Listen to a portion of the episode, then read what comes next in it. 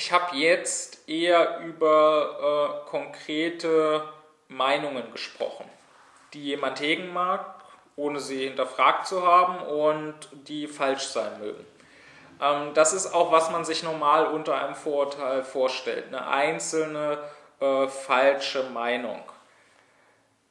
Allerdings ist das streng genommen, ja, wir gebrauchen heute äh, diesen Begriff äh, relativ lax und auch ich äh, tue das oft und habe das hier getan, aber streng genommen ähm, ist das als solches kein Vorurteil, sondern ähm, das Vorurteil ist das, was mich überhaupt erst diese Meinung annehmen lässt. Ja, also wenn ich ähm, zum Beispiel eben ähm, glaube, ja, alle Flüchtlinge, alles Vergewaltiger, alles Terroristen, ähm, dann ist das als solches eigentlich nicht das Vorurteil, sondern woher habe ich denn diesen Glauben? Ähm, vielleicht äh, sagt das jeder in meiner Umgebung. Dann ist mein Vorurteil eigentlich, äh, das, was meine Umgebung sagt, ist wahr. Und aus diesem Vorurteil folgt jetzt dieser eine konkrete Irrglaube, dass ich jetzt alle Flüchtlinge für Vergewaltiger und Terroristen halte. Ähm, Vorurteile sind halt wirklich Vorurteile. Ähm, das heißt, ich habe schon vorher ähm, mir sozusagen eine Regel gegeben, wie ich urteilen werde, äh, was ich für wahr und was ich für falsch halten werde. Und Dazu ist zu sagen, zu diesen Vorurteilen, ähm, die treten gerne als Paare auf. Da war das Zeitalter der Aufklärung, äh, das 18. Jahrhundert, das war, äh, was sowas anging, deutlich weiter als wir. Also ähm, das, was heute in der Philosophologie, wenn man da mal ein Semester sogenannte Logik besucht, ja, was dann nur äh, formale Aussagen und Prädikatenlogik ist, ähm, was da getrieben wird. Oder auch selbst, was vielleicht in der Psychologie getrieben wird, ähm, die weiter ist als die Philosophologie, die ist tatsächlich ganz oberflächlich. Ähm, das ist oft weit zurück hinter dem, was man äh, im Zeitalter der Aufklärung äh, lernen konnte, wenn man da Philosophie studiert hat an der Universität. Ähm, gerade wenn es um sowas ging wie eben äh, Untersuchung des Denkens, Untersuchung der verschiedenen Urteilsformen, auch der verschiedenen Fehler im Urteilen, auch der Vorurteile. Ähm, da waren die teils sehr gründlich und da haben die teils manches Interessantes zu sagen und da könnten wir heute viel von denen lernen, ähm, wenn wir nicht so ignorant gegen sie wären. Ähm, und eine Sache eben, die heute recht untergegangen ist, obwohl sie eigentlich klar auf der Hand liegt und obwohl sie eben äh, dem 18. Jahrhundert bekannt war, ist, äh, dass es gegensätzliche Vorurteile gibt, dass es äh, die Vorurteile gerne als Paare gibt. Das heißt, ähm, um klarzumachen, wovon ich hier rede, wieder einige Beispiele. Ähm, es gibt zum Beispiel das Vorurteil für das Alte. Ähm, das Vorurteil für das, ja, für das Herkommen, für das, was bisher gültig war. Ähm, ja, das kann man gut äh, sehen, wenn es um irgendwelche Sitten geht, wenn es zum Beispiel darum geht, ähm, wie sich Leute kleiden. Ja, ich habe ja schon darüber gesprochen, ähm, dass zum Beispiel bei uns eben Anzug und Krawatte als äh, seriöse Bekleidung für Männer ähm, gelten, obwohl an einer Krawatte nüchtern betrachtet nichts seriös ist, sondern dass er ein Kleidungsstück für einen Clown ist. Ähm, und das sehen viele Menschen so. Ja, das macht auch einen gewissen Eindruck auf viele Menschen. Es geht ja hier nicht nur um das, was äh, sie jetzt bewusst als Meinung formulieren, sondern auch einfach, ähm, wie sie die Dinge wahrnehmen, was sie für Eindrücke haben, ja, wie sie darauf reagieren, wenn ihnen eben jemand äh, mit Anzug und Krawatte begegnet und andererseits, wenn vielleicht irgendwie jemand äh, mit kurzer Hose und Hawaii-Hemd auftaucht oder so. Ähm, das heißt, viele sehen das so, aber warum denn? Einfach weil es bisher schon immer so war, weil sie es nicht anders kennen. Und ähm, dieses Vorurteil für das Alte, für das bisher Gültige, ähm, sorgt dann eben dafür, dass alles Neue abgelehnt wird, einfach weil es neu ist, einfach weil es diesem bisherigen widerspricht.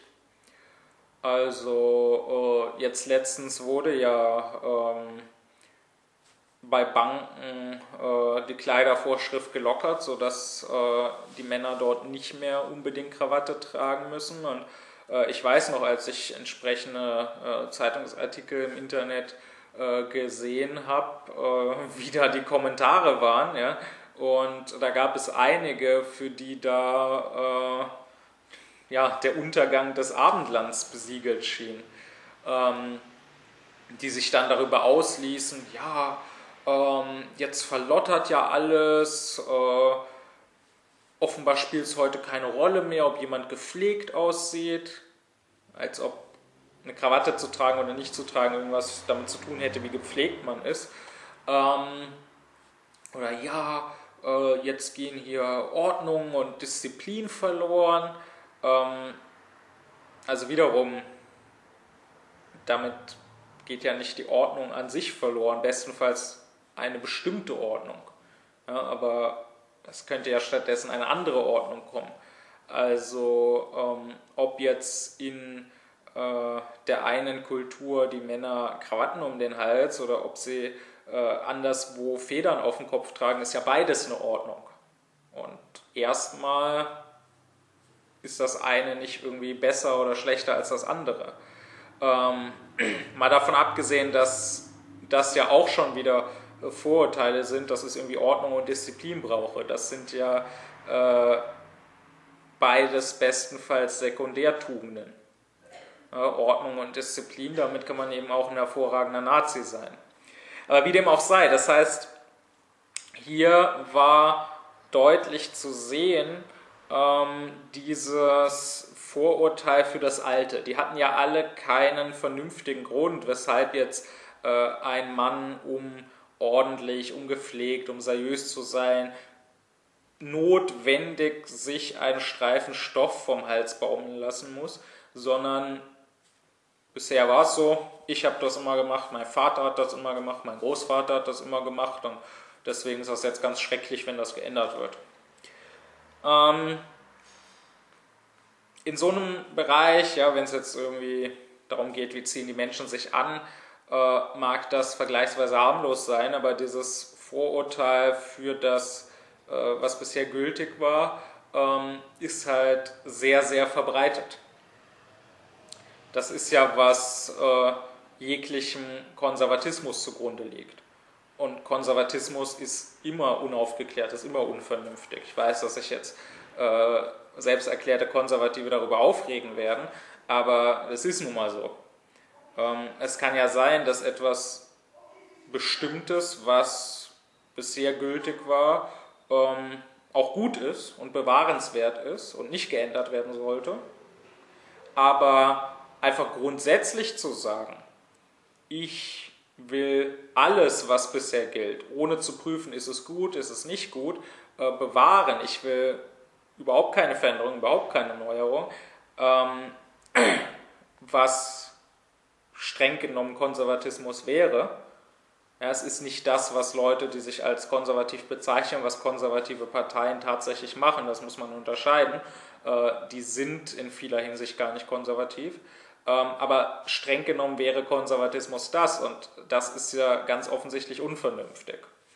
Ähm, aber es gibt eben in sehr, sehr vielen Bereichen dieses Vorurteil für das Alte ähm, jedes Festhalten an irgendwelchen Traditionen, äh, an irgendwelchen überkommenen Bräuchen, auch wenn sie vielleicht äh, unvernünftig, auch wenn sie vielleicht wieder die Moral sind, ähm, ist eben ein, etwas, was aus einem solchen Vorurteil geboren ist. Ähm, auch in der Wissenschaft gibt es das. Ja?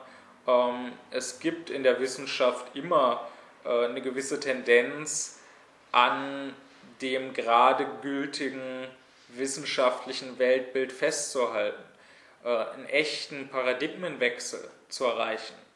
Das ist sehr schwierig in der Wissenschaft. Ähm, eine neue Theorie, ja, nicht nur eine kleine Ergänzung an der bestehenden Theorie, die vielleicht eine Lücke schließt, sondern eine wirklich neue Theorie, die vielleicht im Widerspruch steht zum bisher gültigen. Äh, die kann noch so wahr sein, sie wird oft schlicht, weil sie neu ist, verworfen und gar nicht richtig geprüft werden. Ähm, ja, da werden viele äh, widersprechen, die ähm, Anhänger einer angeblichen Wissenschaftlichkeit sind ja, und äh, die die Wissenschaft vergötzen.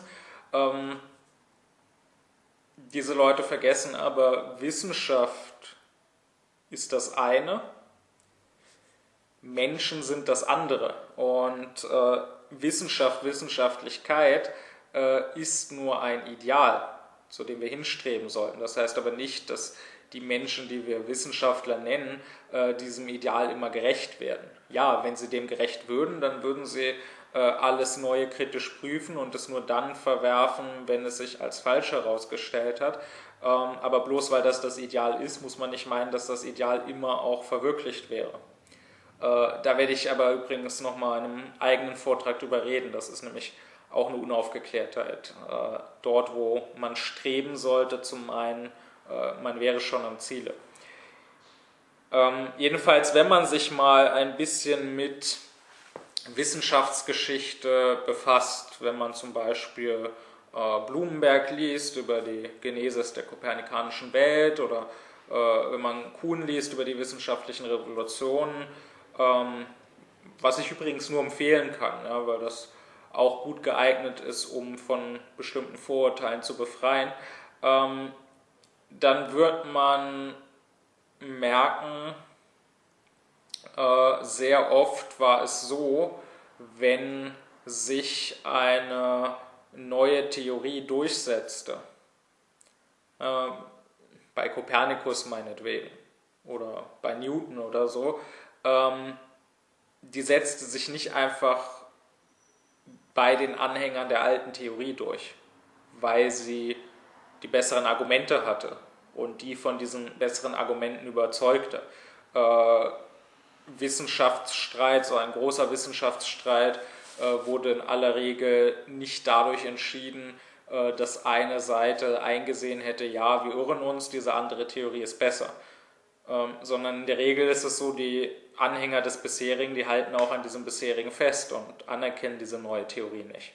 Und die neue Theorie setzt sich dann erst eine Generation später durch äh, einfach weil die Anhänger des Alten aussterben und die, die nachkommen, von Anfang an an diese neue Theorie glauben. Aber es ist nicht so, dass ein Kopernikus oder dass ein Newton zum Beispiel ähm, oder auch ein Darwin oder so, äh, dass sie jemals es geschafft hätten, ähm, jetzt ihre ganzen Zeitgenossen, ihre äh, Kollegen einfach alle zu überzeugen durch gute Argumente, sondern äh, viele dieser Kollegen sind zeitlebens äh, beim Alten geblieben, sind dann halt einfach nur irgendwann gestorben. Ähm, so, aber ich habe ja gesagt, die Vorteile, ähm, die gibt es immer als Gegensatzpaare. Das heißt, es gibt dieses Vorurteil für das Alte. Aber ähm, derjenige, der dieses Vorteil nicht hat, sollte aufpassen, sollte nicht sofort meinen, ähm, er wäre jetzt aufgeklärt, sondern es könnte sein, dass er das gegenteilige Vorteil hat, nämlich das Vorteil für das Neue. Und das ist genauso unaufgeklärt. Auch das ist was, das kann man sich wiederum deutlich machen am Bereich der Bekleidung. Äh, denn Mode überhaupt äh, funktioniert ja über dieses Vorteil für das Neue. Also dass man das Neue für irgendwie besser, für interessanter hält, ähm, schlicht weil es neu ist und weil es irgendwie eine Abwechslung bringt. Ähm, das heißt, wenn jetzt irgendwas, irgendein Kleidungsstück, was letztes Jahr vielleicht noch in Mode war, äh, dieses Jahr außer Mode ist, und deswegen von jemandem, den es wichtig ist, immer modisch gekleidet zu sein, vielleicht weggeworfen wird und dann kauft er sich wieder das Neueste. Ähm, so jemand ist doch kein aufgeklärter Mensch. Denn äh, das Neue, was er jetzt kauft, was jetzt in Mode ist, ähm, das ist ja vielleicht nicht besser als das letzte Kleidungsstück. Also wenn wir es ästhetisch beurteilen, wenn wir danach fragen, ähm, welches ist schöner, dann muss es ja nicht sein, dass das Neuere, dass das Modischere das Schönere ist.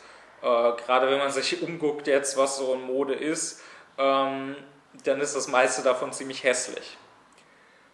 Oder auch wenn es um ähm, die reine Praktikabilität geht, wenn es einfach darum geht, äh, was kleidet besser, was ist vielleicht angenehmer zu tragen oder was, wenn es irgendwie um Kleidung für den, für den Winter geht oder so, was wärmt mich besser oder so, ähm, dann ist ja vielleicht auch, muss nicht sein, aber kann ja sein, ähm, das neue Kleidungsstück, was jetzt in Mode ist, schlechter. Oder vielleicht nicht mal schlechter, aber äh, genauso gut. Und da der Pullover von letzten Jahr noch gewärmt hat und der neue, modischere genauso wärmt, nicht besser wärmt, ähm, gab es, wenn es jetzt nur um Wärme ginge, äh, gab es keinen Grund, diesen alten Pullover wegzuwerfen. So. Und so ein Menschen, der sklavisch der Mode nachrennt, ähm, der sein Geld für sowas verschwendet, der äh, durch diesen Ressourcenverbrauch die Umwelt schadet, ähm, der äh, vielleicht auch eben äh, Ausbeutung unterstützt, dadurch, dass er sich ständig neue Kleidung kauft, ja, die dann von irgendwelchen armen Nähern in Bangladesch oder Kambodscha oder so genäht wurde, ähm, Kleidung kauft, die er eigentlich gar nicht braucht, weil seine alte Kleidung durchaus ihn noch kleiden würde. Ähm, so jemanden kann man ja keinen aufgeklärten Menschen nennen, sondern äh, so jemand ist ja eben Sklave der Mode, ist Sklave dieses Vorurteils für das Neue. Ähm, er wirft etwas Altes weg, was nicht schlechter geworden ist, einfach weil es alt ist, weil es nicht mehr aktuell ist. Aber auch das ist eben etwas, was äh, nicht nur, wenn es um Bekleidung geht, eine Rolle spielt, sondern äh, auch in vielen, vielen anderen Bereichen gibt es genug Menschen, die einer Sache nachlaufen, einfach weil sie neu ist, weil sie vielleicht ungewöhnlich ist, weil sie vielleicht ein bisschen Abwechslung bringt, ein bisschen die Neugier reizt. Ähm, ja, es gibt durchaus auch Menschen, die ähm, das Alte ablehnen, einfach weil es alt ist. Ähm, die vielleicht ähm, bestimmte Ansichten, bestimmte Theorien nur deshalb verwerfen, äh, weil sie schon lange gelten, weil schon die eigenen Eltern das geglaubt haben und die jeden Quatsch glauben und mitmachen würden, ähm, nur weil er sich als neu und bisher noch nicht dagewesen präsentiert. Das heißt, das wäre so eines dieser Paare, was äh, eng damit zusammenhängt, was damit verwandt ist. Ähm, das wäre das Vorurteil für die Vergangenheit und das Vorurteil für die Gegenwart. Die gibt es eben auch beide. Ja, das heißt, ähm, es gibt Menschen, die meinen, äh, früher war alles besser. Und äh, die alles heutige ablehnen, ähm, einfach weil es das heutige ist. Also teilweise ist es bei alten Menschen so, dass sie irgendwann äh, verstocken, dass sie irgendwann nicht mehr bereit sind, irgendeine Entwicklung mitzumachen. Und was weiß ich, dann hängen die fest an der Musik ihrer Jugend und meinen, ja, das, das war noch richtige Musik, äh, aber das, was die Kids heute hören, das ist ja alles nur Lärm. Ähm, was stimmen kann, was halt auch ein Vorurteil sein kann. Und es kann halt sein, dass die Kids von heute, wenn die dann mal 80 sind, äh, dass die dann dasselbe sagen werden. Ähm, hierhin gehört auch, wenn Leute meinen, ähm, das Alte, das, die Alten, die hätten es irgendwie besser gewusst, ja, die hätten noch irgendwie eine höhere Weisheit gehabt. Ähm, ja, es gibt diese Leute, äh, es gibt so bestimmte Milieus, ja, esoterische Milieus, äh, rechte Milieus oder so, ähm, bestimmte kultistische Milieus, die sind irgendwie besessen von den Ursprüngen oder von dem, besser gesagt, was sie für die Ursprünge halten. Die meinen irgendwie am Anfang, da war, da war alles noch rein und unverfälscht und da war das besser und äh, das heutige, das ist alles nichts.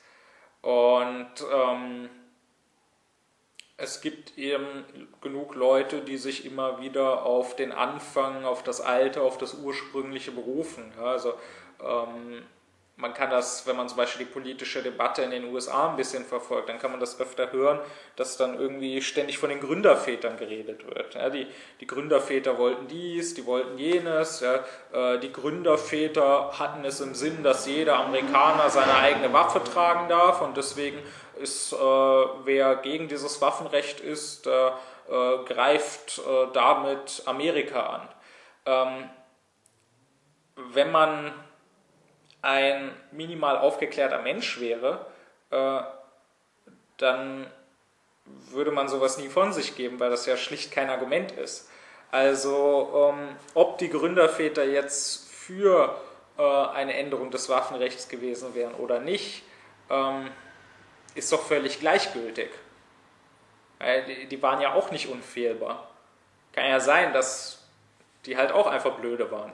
Und ähm, man sollte doch nicht einfach äh, das machen, was die Gründerväter wollten, sondern das, was richtig ist. Ja? Äh, warum sollen sich denn die USA nicht über die Gründerväter hinaus entwickeln? Aber nee, einfach weil es halt das Alte, weil es das Ursprüngliche ist, äh, gilt das. Ja? Die Gründerväter, die wussten Bescheid.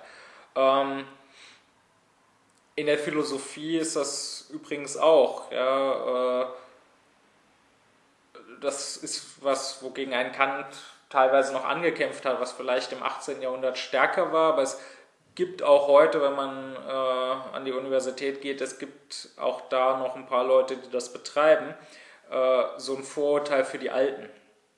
Also für die alte griechische Philosophie, ähm, für Aristoteles, ähm, insbesondere für Platon. Ja, es gibt ähm, noch heute, es sind dann nur noch wenige, aber es gibt einige, die meinen, ja, Platon bzw. Sokrates, der ja der Lehrmeister des Platon war und über den ja Platon immer schreibt und ähm, der ja oft als der erste Philosoph gilt, ja, das wäre der größte Philosoph gewesen, die dann behaupten, ganze Philosophiegeschichte sei nur eine Fußnote zu Platon oder zu Sokrates und die dann behaupten, irgendwie kein Philosoph wäre eigentlich je über den hinausgekommen, hätte je irgendwie was Besseres gesagt, ähm, was völliger Quatsch ist. Ja?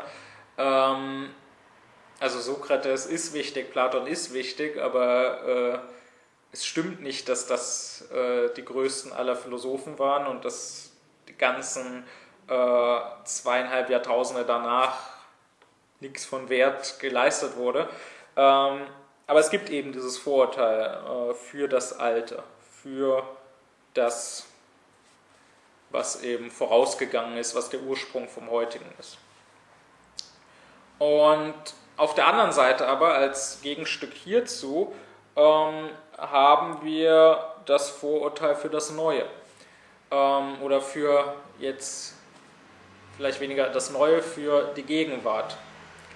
Ähm, das Vorurteil für die Gegenwart ist eines, was heute äh, sehr verbreitet ist. Ähm, das ist gerade das, was die Ausgeklärten haben, also die, die sich schon für aufgeklärt halten. Ähm, heute meinen wir gerne, äh, unsere Zeit wäre das Beste, was es je gab. Vielleicht nicht das Beste, was es je geben wird. Ja, man meint vielleicht Menschen werden sich in der Zukunft noch weiterentwickeln, aber ähm, bisher ähm, ist das hier der Gipfel. Und man schaut verächtlich auf die ganze Vergangenheit zurück. Oder vielleicht nicht mit offener Verachtung, ja, vielleicht mit ähm, so eine Art von Wohlwollen, aber mit einem hochmütigen Wohlwollen. Ja? Dass man sich sagt, ja, sicher war diese Vergangenheit wichtig, ja, die alten Griechen waren wichtig, die Renaissance war wichtig, die Aufklärung war wichtig, das hat ja alles zu uns hingeführt. Aber eben weil es zu uns hingeführt hat, sind wir halt jetzt darüber hinaus. Wir sind halt besser. Ähm, das meint man gerne sowohl im theoretischen Bereich, also man meint, wir wüssten heute mehr, ja, wir wären heute klüger. Ja, die früher, die hatten ja äh, alle möglichen Irrtümer und allerhand Aberglauben. Ja. Die im Mittelalter, die dachten ja noch, die Erde wäre flach, dachten die übrigens nicht. Ja. Das ist tatsächlich ein Vorurteil. Die wussten auch im Mittelalter, dass die Erde eine Kugel ist. Ähm, ja, die dachten ja, die Erde wäre flach, ja, was für Trottel damals. Wir heute, wir sind ja viel weiter. Äh, unsere heutige Wissenschaft weiß es ja besser. Ähm, aber auch im Moralischen. Ja, äh, da sagt man sich halt, ja, früher, ähm, die hatten ja Monarchie, die hatten ja Diktatur. Äh, wir heute, wir haben ja unsere Demokratie. Wir sind ja jetzt ein Rechtsstaat. Ja, und früher, die äh, waren ja auch moralisch so vorurteilsbehaftet. Ja, die, die haben ja Hexen verbrannt und die waren ja rassistisch früher und die haben Frauen unterdrückt. Äh, während wir heute, wir sind ja liberal, wir sind ja Humanisten, äh, wir sind ja politisch korrekt. Ähm, gerade die politisch Korrekten, ja, die ja so angeblich gegen jeden Rassismus sind, ähm, sind zumindest gegen einen Rassismus, in Wahrheit noch gegen mehr, aber ich rede jetzt nur von dem, sind gegen einen Rassismus ganz sicher nicht, nämlich gegen den Rassismus gegen die Vergangenheit, sondern den betreiben die ja selber. Denn sie meinen ja, die Vergangenheit war nicht so politisch korrekt äh, und deswegen sind wir heute besser. Und das kann ja teilweise äh, zur extremen Ablehnung der Vergangenheit führen. Ja, das kann dazu führen, ist ja vorgekommen äh, an der HU, dass dann eine Vorlesung, wo Aristoteles, Rousseau, Kant gelesen werden, dann von irgendwelchen wild gewordenen Feministen gestürmt wird, ähm, die dann meinen, ja, die darf man nicht lesen, die waren böse, ja, das waren alte weiße Männer, die haben rassistisches, die haben sexistisches geschrieben. Ähm, und auch das ist was, was es, ähm, also dieses Vorurteil gegen die Vergangenheit, äh, was es in der Philosophie gibt, vielleicht heute ähm, stärker als das umgekehrte Vorurteil. Das heißt, ähm, es gibt gewisse Kreise, es ist stärker im angelsächsischen Raum, ähm, aber das gibt es auch hierzulande, die meinen, dass halt äh, die heutige Philosophie oder das, was sie für die heutige Philosophie halten, ähm, weiter wäre als alles Frühere. Äh, Fakt ist, es gibt keine heutige Philosophie, abgesehen von mir und dem, was ich hier mache. Ähm, es gibt heute loses Geschwätz, es gibt heute gemeine Philodoxie und es gibt heute ein Hinterherrennen hinter äh, der Naturwissenschaft. Ja, wenn man sich nicht traut, äh, selber zu denken, versucht man ähm, irgendwelche Lücken zu schließen, die vielleicht äh, die Hirnforschung übrig lässt, ähm, während aber die Hirnforscher sich nicht groß drum kümmern, ähm, was da diese Möchtegern-Philosophen äh, so plappern. Aber man meint eben, man wäre weit über die Vergangenheit hinaus. Also ähm, viele Menschen, die davon gar keine Ahnung haben, die äh, sich nicht mit dem Fach befassen, die das nicht studiert haben und so, wären vielleicht überrascht, wie abfällig viele, nicht alle, aber viele äh, Professoren der Philosophologie oder auch viele Studenten, auch schon im ersten Semester, oder vielleicht gerade im ersten Semester, äh, wie abfällig die von großen Philosophen wie Kant reden. Ja, da kriegt man dann ganz oft sowas zu hören wie, ja, klar, Kant war ein großer seiner Zeit, ja, äh, war ein wichtiger Philosoph, aber äh, heute sind wir ja doch weiter. Äh, heute ist das ja doch alles widerlegt. Ähm, das ist dann immer eine leere Behauptung, das ist gelogen. Ja, die, die können einem nicht sagen, wie es widerlegt ist. Es ist einfach so. Ja, heute, heute wissen wir ja, dass das nicht stimmte. Ja, ich erkläre dir zwar nicht, woher wir das wissen oder wie ich überhaupt dazu komme, obwohl ich doch eine sehr, sehr kleine Leuchte bin, zu meinen, ich könnte irgendwas besser wissen als ein großer Denker wie Kant, aber ja, heute wissen wir das doch besser. Ne? Ähm, ja, damals im Aufklärungszeitalter, die hatten ja noch diesen Vernunftoptimismus, ähm, die dachten ja noch, was weiß ich, dass man eine Moral begründen könnte. Ähm, heute weiß man ja, dass das nicht geht. Finde ich immer interessant, was man alles weiß. Ich weiß das nicht. Ähm, mir hat das auch in all diesen Semestern des Studierens niemand beigebracht. Ähm, es wurde ein paar Mal behauptet, aber dabei blieb es auch. Ähm, dieses Vorteil für die Gegenwart und gegen die Vergangenheit ähm, ist eines, was sich selber ähm, stützt. Denn wenn ich einmal glaube, dass die Vergangenheit schlechter war als die Gegenwart, ja, dass die weniger wussten, dass die mehr Irrtümer hatten, wenn ich einmal glaube, alles Richtige, was die bereits wussten, wurde überliefert, das kann ich auch bei gegenwärtigen Leuten finden und dafür finde ich bei denen noch mehr Richtiges, weil manche Irrtümer seither beseitigt wurden. Und gar nicht mehr überlege, vielleicht ist ja auch manches Richtige unterwegs verloren gegangen. Vielleicht wissen wir ja einiges heute nicht mehr, was früher gewusst wurde. Ähm, wenn ich dieses Vorurteil habe, dann, naja, dann werde ich mich mit der Vergangenheit gar nicht erst befassen. Gerade in der Philosophie, gerade im Geistigen ist das das, was vielfach gemacht wird. Ähm, man liest dann das, was irgendwelche äh, heutigen Professoren äh, so vor sich hin dünkeln, was keinerlei Wert hat. Ähm, aber man hat es nicht nötig, mal gründlich Kant zu lesen oder so. Ähm, und wenn ich wiederum mich mit der Vergangenheit nicht befasse, dann kann ich ja auch nicht entdecken, wo die Vergangenheit vielleicht schon weiter war als die Gegenwart. Und ähm, dann werde ich dieses Vorurteil niemals ablegen. Und deswegen sage ich, dieses Vorurteil stützt sich selbst. Und ich meine, wir sind der Meinung, dass es ein, zwischen Antike und Renaissance ein dunkles Mittelalter gab, wo ganz viel äh, an Wissen, an Geisteskultur verloren ging. So simpel war das nicht. Das ist äh, so in dieser Form falsch. Ähm, es gingen einige, es gingen sehr viele Schriften verloren, sicherlich, aber das Mittelalter war auch nicht einfach ein genereller Rückschritt. Ähm, aber eben, so schauen wir die Sache gerne an. Ähm, wir meinen aber, dass das heute nicht so sei, dass wir heute einfach weiter seien.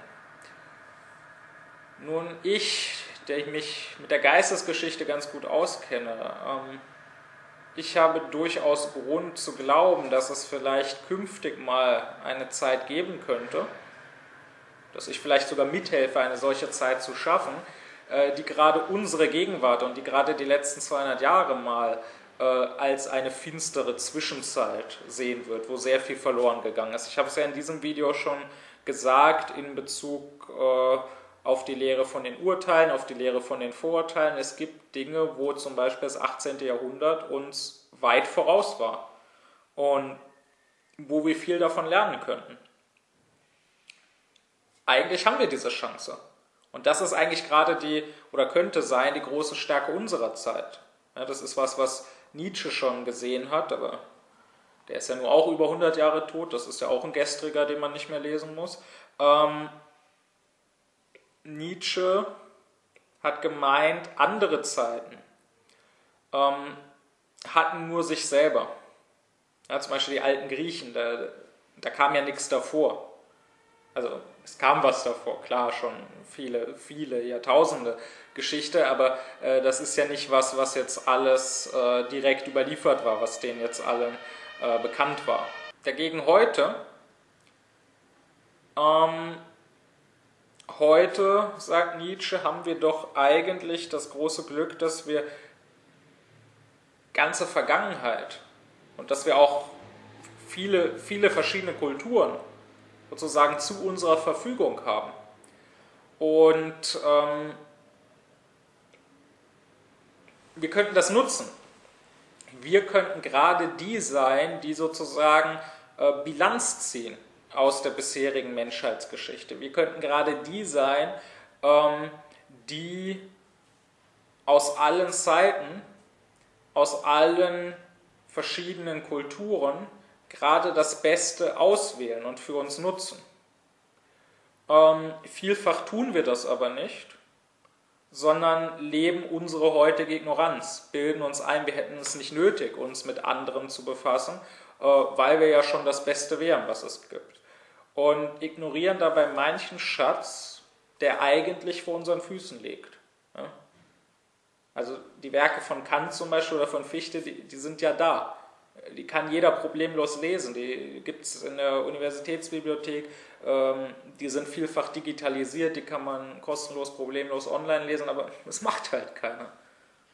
Und kaum einer weiß, äh, was uns da an Schätzen entgeht und wie viel ähm, die in einigen hinaus waren über das, was heute so oberflächlich gelabert wird. Ähm, aber wie dem auch sei, ähm, ich möchte noch ein paar ansprechen. Ähm, bevor ich aber dahin komme, möchte ich hierzu noch kurz sagen, ähm, dieses Vorurteil für die Gegenwart. Ähm, das ich, ich schlage einfach vor, dass man darauf mal achtet. Bei sich selber, auch bei anderen, wie oft eigentlich ähm, dieses Vorurteil vorgebracht wird. Ähm, wie oft wird nicht gesagt, ähm, dieses oder jenes sei unzeitgemäß. Also man kann äh, kaum sich irgendeine Debatte im Internet zum Beispiel anschauen, ohne dass das in irgendeiner Form mal fällt. Ähm,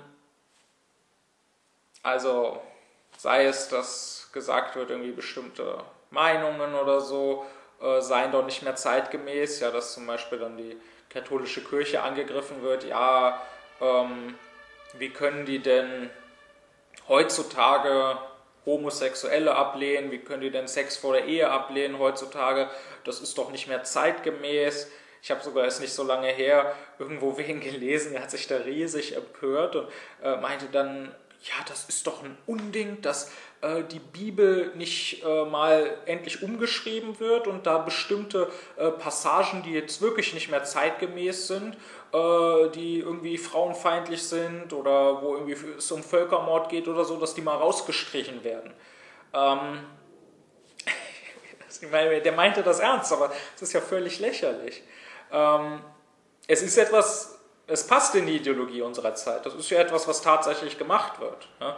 Vielleicht nicht gerade mit der Bibel, an die äh, traut man sich dann doch noch nicht ran, aber äh, zum Beispiel irgendwelche Kinderbücher, ähm, die werden ja an den Zeitgeist angepasst, die werden ja zensiert. Ja? Da wird ja dann äh, ein Pipi Langstrumpf aus dem Negerkönig ein Südseekönig.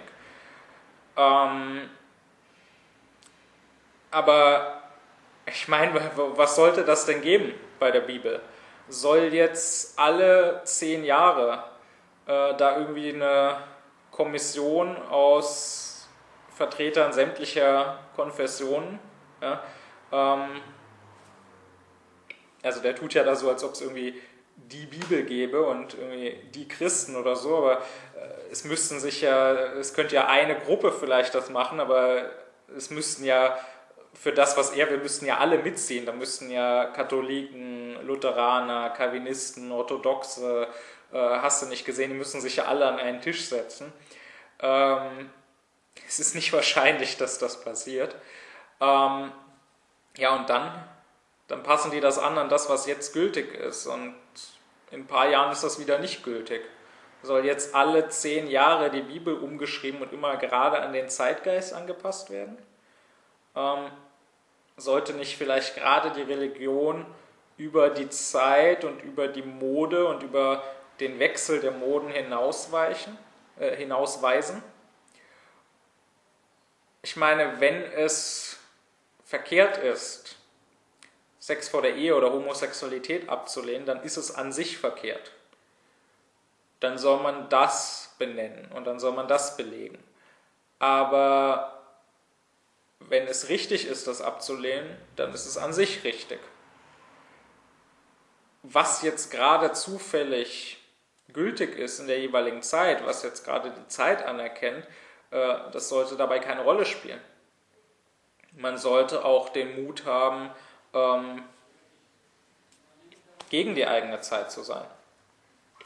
Gerade äh, die Religion war das auch ursprünglich. Ja?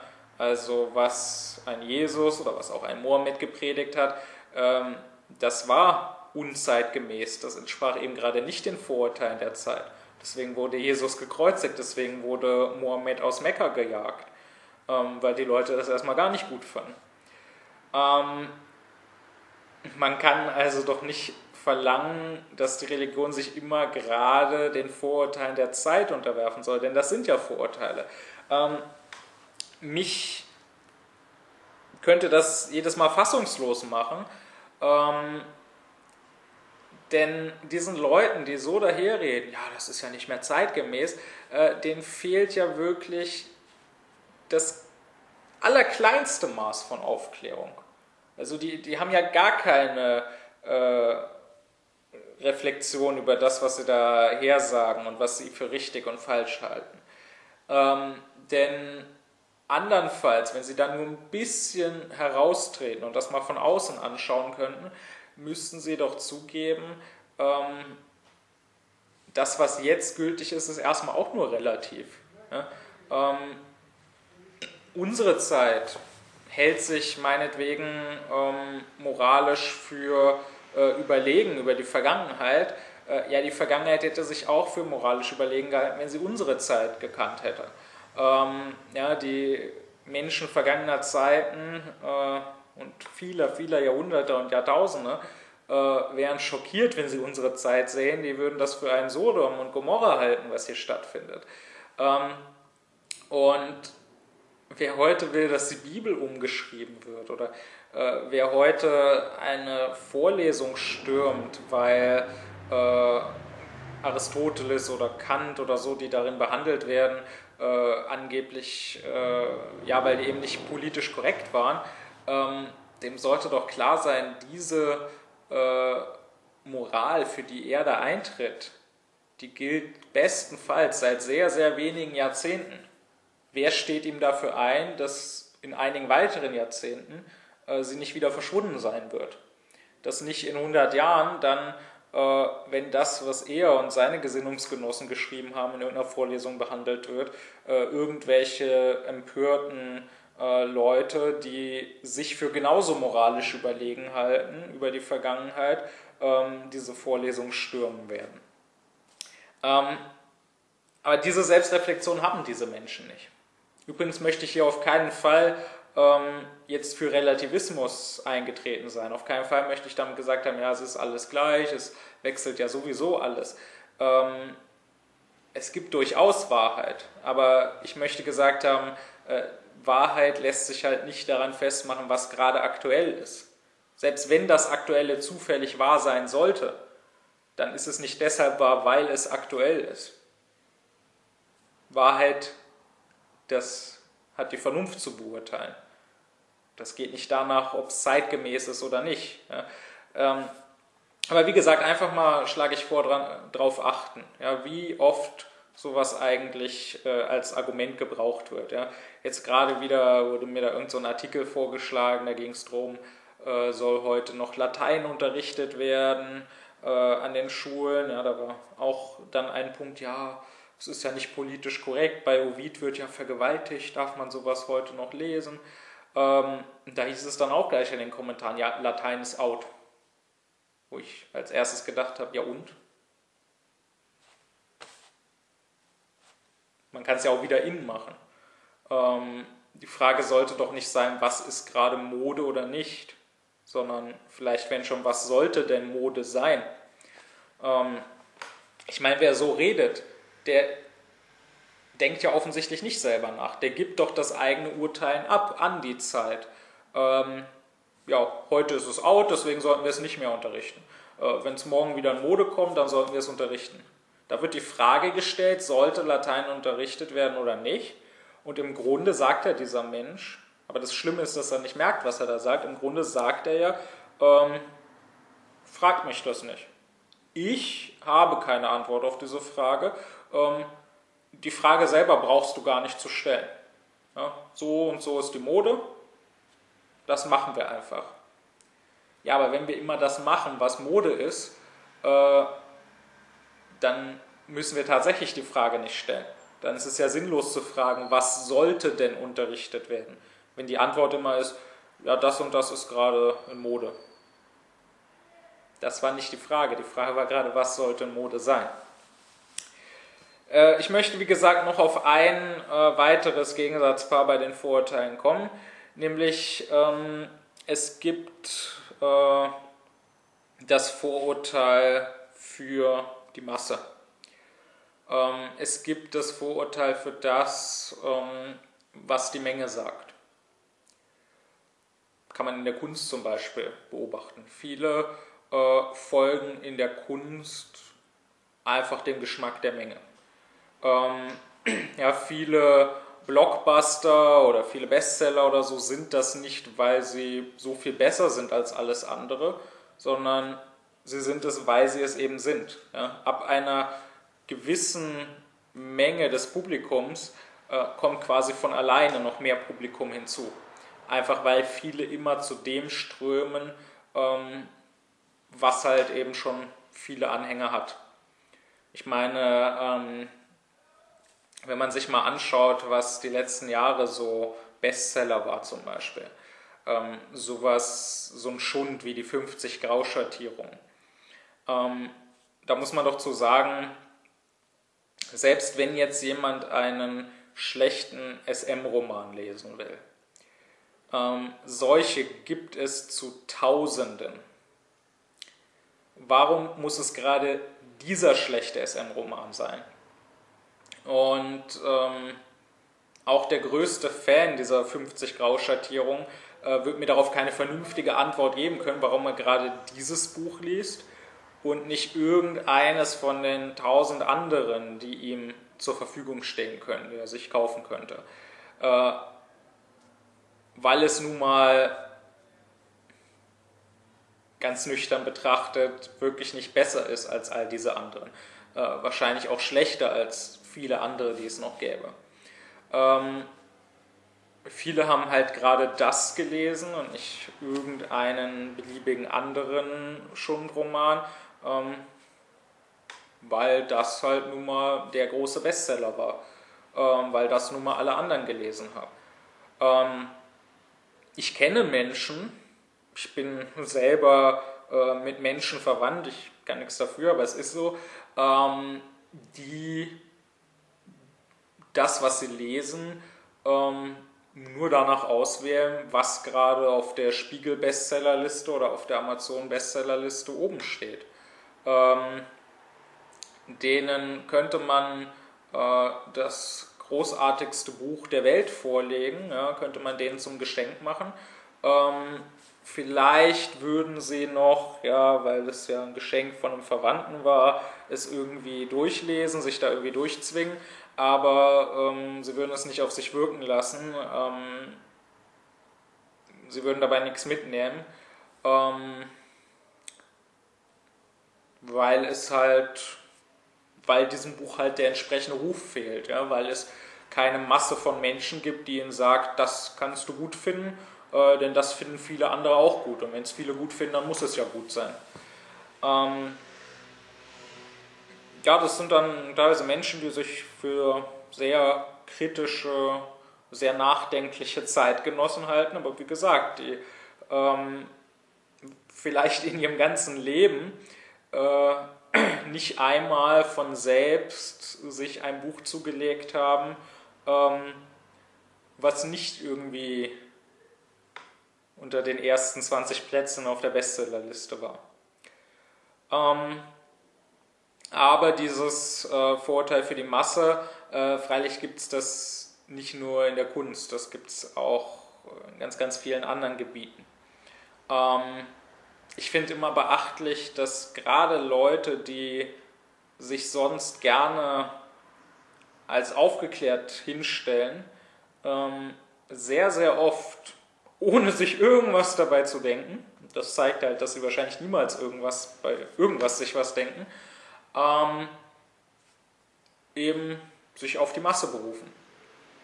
Ja, das ist bei dem ganzen rechten Gesocks ist das was, ähm, was sehr häufig vorkommt. Da kann man auch mal darauf achten, wenn man entsprechende Kommentare im Internet liest.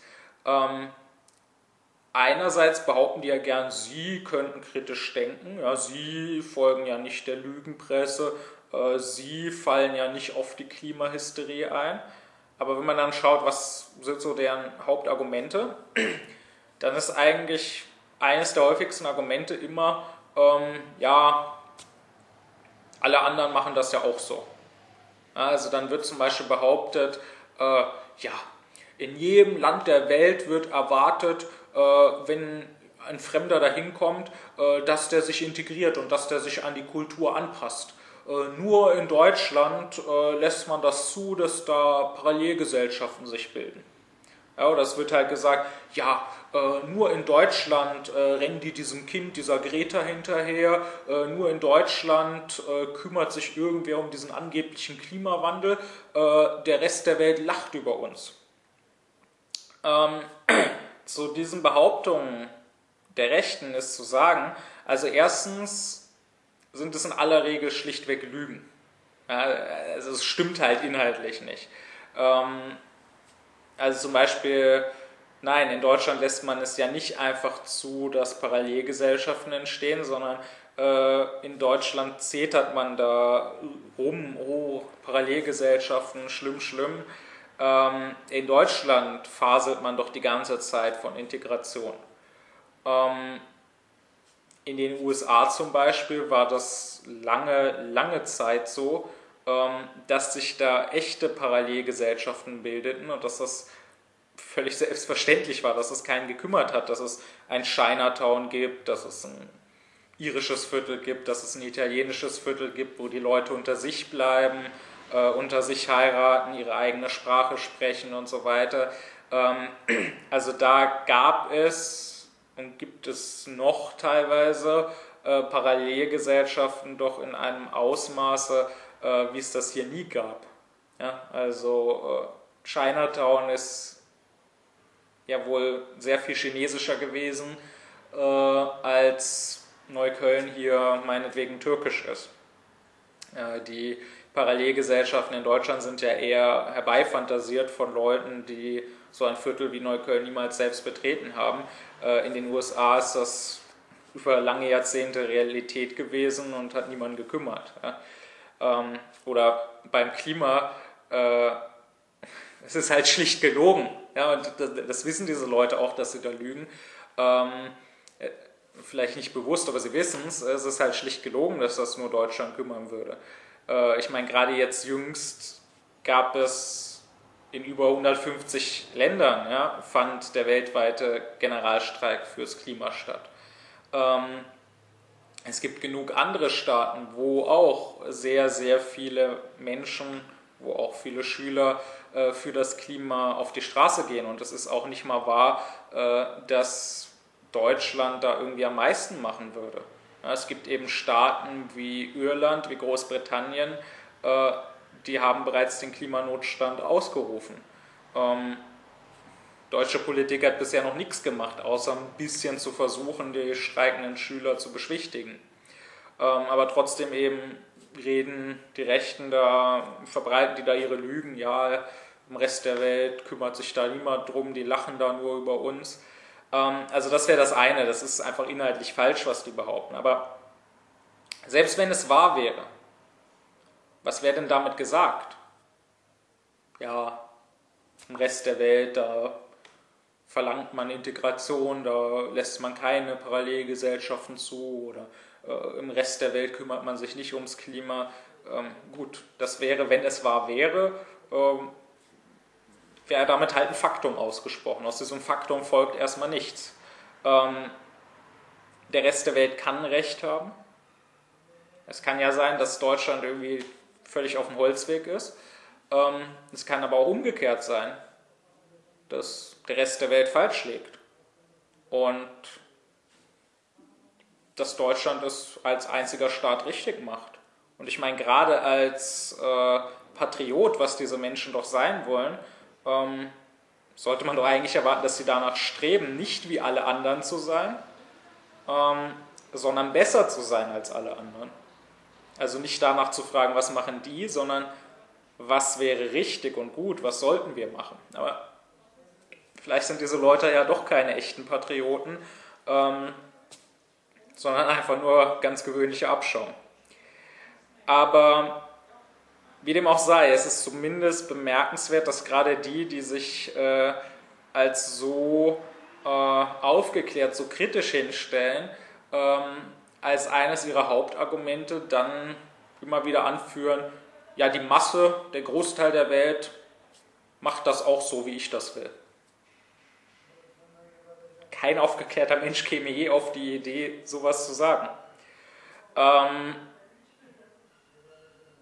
es sind jetzt aber nicht nur, ja, das will ich schon klarstellen, es sind jetzt nicht nur diese Nazis, die ähm, sowas von sich geben, äh, hört man auch von genug anderen Leuten. Ja, habe ich jetzt auch gerade erst wieder die Tage in so einer Internetdiskussion meinetwegen gelesen. Ähm, da ging es dann irgendwie um Sekten und äh, da kam jemand daher und meinte, äh, ja, äh, alle äh, Glaubensrichtungen sind doch Sekten, ja, das Christentum, der Islam, das sind auch Sekten. Und ähm, hat sich da irgendein Mohammedaner wohl ein bisschen angegriffen gefühlt und meinte, nee, was soll denn das? Wir sind eine ganz normale, anerkannte Religion. Ich auch gedacht habe, ja und? Die Frage war ja, wenn schon, äh, ist es eine Sekte oder nicht? und nicht, äh, ist es von der Mehrheit anerkannt oder was denkt die Mehrheit dazu? Die Mehrheit kann sich auch irren. Und ähm, es sollte mir doch wichtig sein, ob ich der wahren Religion folge und nicht, ob ich einer anerkannten Religion folge. Ich habe es hier in diesem Vortrag schon mal gesagt, ich kann es nochmal wiederholen. Ähm, es ist ja gerade so, dass die Propheten in der Regel zunächst nicht anerkannt waren, zunächst sogar verfolgt wurden. Ja, dass Mohammed aus Mekka verjagt wurde, dass Jesus ans Kreuz geschlagen wurde. Ähm, die ersten Anhänger äh, dieser Propheten sind ja gerade nicht dem gefolgt, was anerkannt war, sondern äh, waren ja gerade Außenseiter, waren ja gerade Verfolgte. Äh, jemand, der so daherredet, bei dem gehe ich davon aus, ja gut, der ist halt heute Mohammedaner, ähm, weil es heute halt 1,8 Milliarden Mohammedaner gibt, äh, weil halt seine Eltern Mohammedaner sind, weil er das halt nie hinterfragt hat. Aber ähm, wenn der damals zu Mohammeds Zeit in Mekka gelebt hätte, ähm, dann hätte der, dann hätte der sicher nicht zu den ersten Anhängern Mohammeds gehört, sondern dann hätte der gesagt, ja, das ist irgendeine so komische Sekte, das ist gut, wenn die jetzt hier vertrieben werden. Ähm, ich folge dem, was gemeinhin anerkannt ist. Ich folge hier diesem Götzendienst, den ich schon von meinen Vätern kenne. Ähm, ich finde das halt immer wieder bemerkenswert, dass den Leuten das selber nicht deutlich ist. Ähm, dass sie das selber nicht sehen. Ich hätte damals sicher nicht äh, zu denen gehört, die Mohammed oder die Jesus gefolgt wären oder so. Äh, ich berufe mich ja heute nicht auf die Wahrheit, sondern ich berufe mich auf die Menge. Ähm, es gibt aber gegenüber diesem Vorurteil für die Masse, gibt es eben auch wieder das umgekehrte Vorurteil ähm, für das Einzelne oder gegen die Masse. Auch da kann ich wieder auf die Kunst verweisen. Es gibt Leute, die ähm, bestimmte Dinge ablehnen, einfach weil die Mainstream sind. Ja? Ähm, habe ich erst jüngst jetzt wieder mit meinen Schülern, ich habe ja eine Gruppe aus Freunden, die ich in Philosophie unterrichte, mit denen ich jetzt auch einen Lesekreis habe und äh, wurde so ein bisschen darüber geredet, was als nächstes gelesen werden soll und äh, einige Leute wollten gerne Harry Potter lesen. Ähm,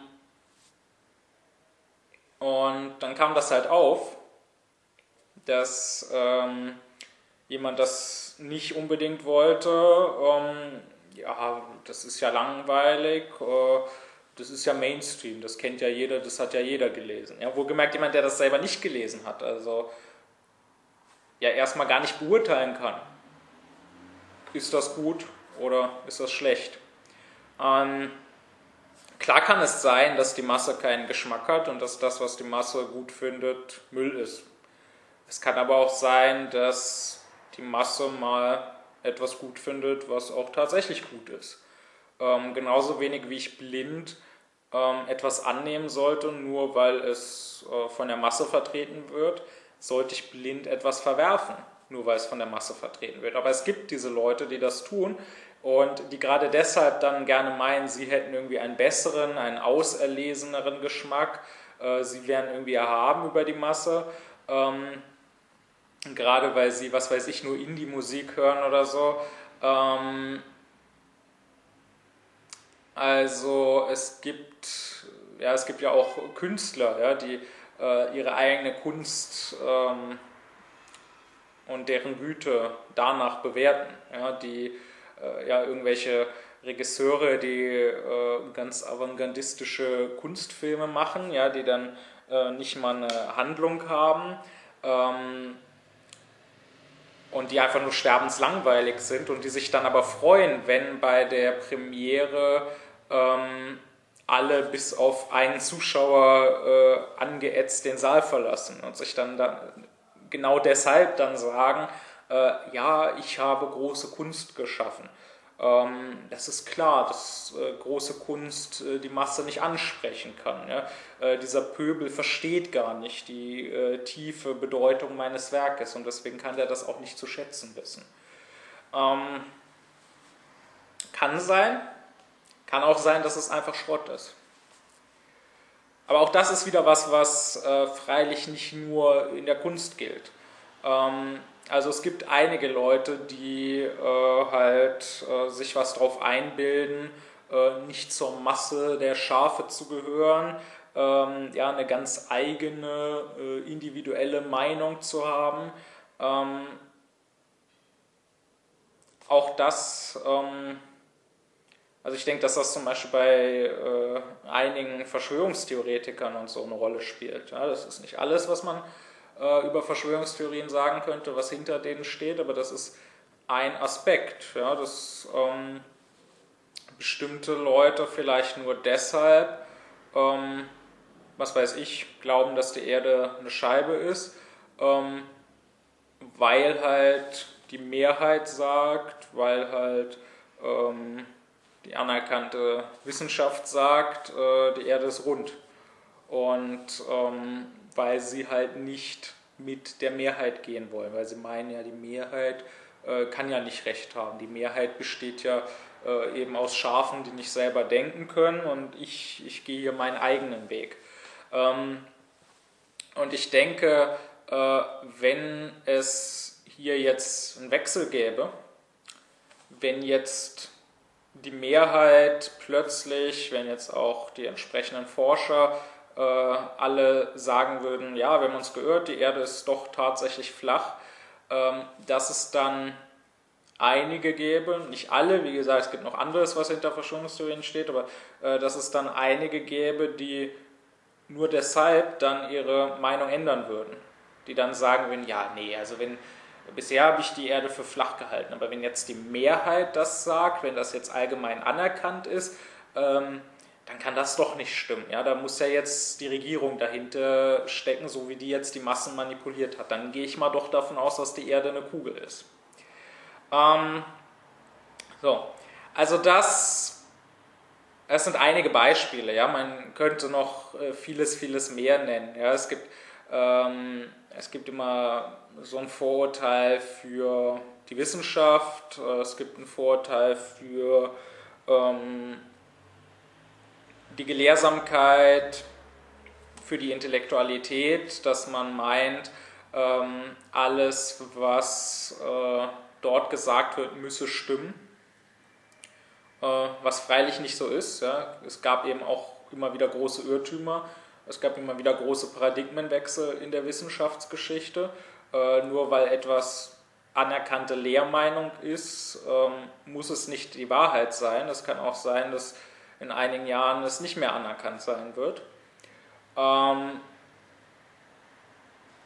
umgekehrt gibt es auch, äh, auch das ist so bei Verschwörungstheoretikern oder äh, aber auch bei anderen Leuten sehr beliebt, gibt es auch einen Vorteil gegen äh, die Wissenschaft. Ja, gibt es diese Leute, die sagen, ja, was die da schwätzen, kümmert mich nicht. Ja, ich glaube nur das, was mir mein gesunder Menschenverstand sagt und was ich mit meinen eigenen Augen gesehen habe. Ähm, interessanterweise ähm, ist es so, dass viele, die, mh, hm, ja, die sich für Anhänger der Wissenschaft halten, die sich für sehr aufgeklärt halten, dass die sich über dieses Vorurteil gegen die Wissenschaft aufregen, ähm, wenn es die Naturwissenschaft trifft. Wenn äh, irgendwelche Leute den Klimawandel oder die Evolution oder die Kugelgestalt der Erde leugnen äh, und halt alle Argumente dazu ignorieren und sagen, nee, also was da irgendwelche Wissenschaftler erzählen, das kümmert mich nicht, irgendwelche angeblichen Experten, ja, ich folge hier meinem gesunden Menschenverstand, ähm, dann regt sich mancher darüber auf, ja, über Wissenschaftsfeindlichkeit. Und dass aber viele von diesen selben Leuten, die sich darüber aufregen, äh, dieses Vorurteil selber dann haben, wenn es um die Geisteswissenschaften oder insbesondere wenn es um die Philosophie geht. Äh, dass die dann keineswegs da irgendwelche Experten oder irgendeine Wissenschaft anerkennen, äh, sondern eben auch selber dünkeln und selber meinen wollen und meinen, nee, also was irgendwelche Philosophen äh, erzählen, ja, Philosophen sind nicht Experten für das Denken oder Philosophen haben nicht mehr Ahnung von Vernunft als ich, das ist alles nur Sophisterei, das sind doch alles nur irgendwelche Worte, äh, ich glaube hier nur an das, was ich mit meinen eigenen Augen sehen kann. Ähm, das heißt, sie merken gar nicht, dass sie hier äh, dieselbe Haltung haben und deswegen auch äh, kein Recht haben, äh, anderen diese Haltung vorzuwerfen. Ähm, diese anderen machen ja nichts anderes als sie. Nämlich, sie haben diese Haltung in Bereichen, von denen sie selber nichts verstehen oder um die sie selber sich nichts kümmern. Bei diesen anderen ist das eben auch der Bereich der Naturwissenschaft bei diesen Jüngern der Naturwissenschaft ist das dann eben die Geisteswissenschaft oder die Philosophie, aber es kommt auf selbe hinaus. Ähm, wie dem auch sei, also man könnte hier noch äh, vieles mehr nennen. Es gibt eben äh, viele solcher gegensätzlicher Vorurteile. Mir war wichtig zu zeigen, äh, das ist im Grunde, was eigentlich ein Vorurteil ausmacht. Ja? Ähm, nicht die einzelne Meinung, die dann vielleicht falsch ist, ähm, sondern wirklich eben dieses Vorurteilen, dass ich von vornherein sage, ähm, alles, was die Masse mir sagt oder alles, was neu ist oder so oder alles, was früher galt in der Vergangenheit, ähm, das nehme ich für richtig, das nehme ich für wahr, einfach weil es aus diesen Quellen kommt. Ähm, das ist das Vorurteil. Und sehr, sehr viele die vielleicht einzelne falsche Meinungen nicht haben, ähm, haben doch diese allgemeinen Vorurteile. Ähm, sehr, sehr viele meinen, ja, ich bin doch aufgeklärter Mensch, denn ich bin nicht rassistisch oder ich glaube nicht an den Kreationismus, ähm, aber haben eben sehr wohl das Vorurteil für die Masse oder das Vorurteil für die Gegenwart. Ähm, ja, tatsächlich ist es so, dass vieles, was ähm, viele Menschen für ihre Aufklärung halten, ähm, nur genau diese Vorurteile sind.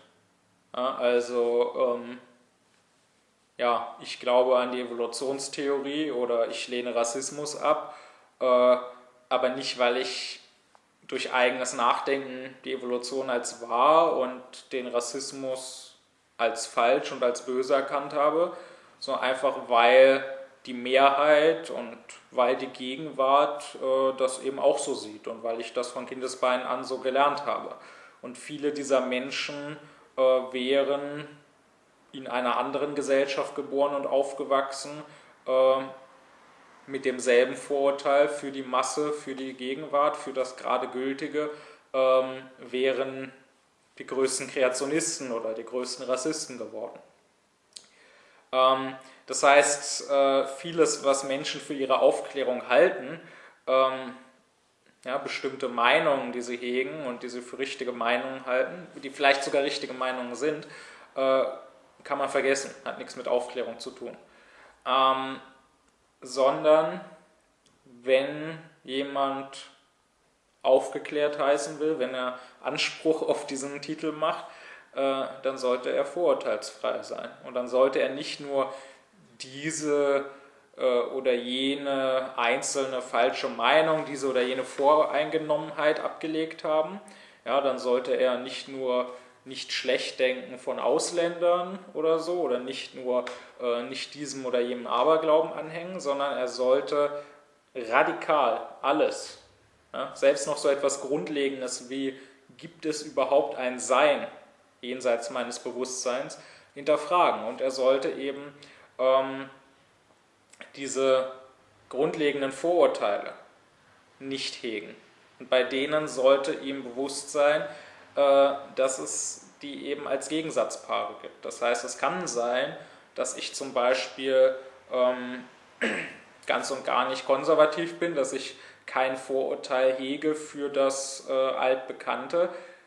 Das macht mich aber noch nicht zu einem aufgeklärten Menschen. Es könnte ja sein, dass ich stattdessen eben das gegenteilige Vorurteil habe und immer dem Neuen hinterher renne. Und dann habe ich keinerlei Grund und keinerlei Berechtigung, äh, mich gegenüber dem Konservativen äh, für überlegen, für aufgeklärter zu halten, sondern ich lebe nur meine Unaufgeklärtheit auf eine andere Art aus. Aber qualitativ ist es dasselbe.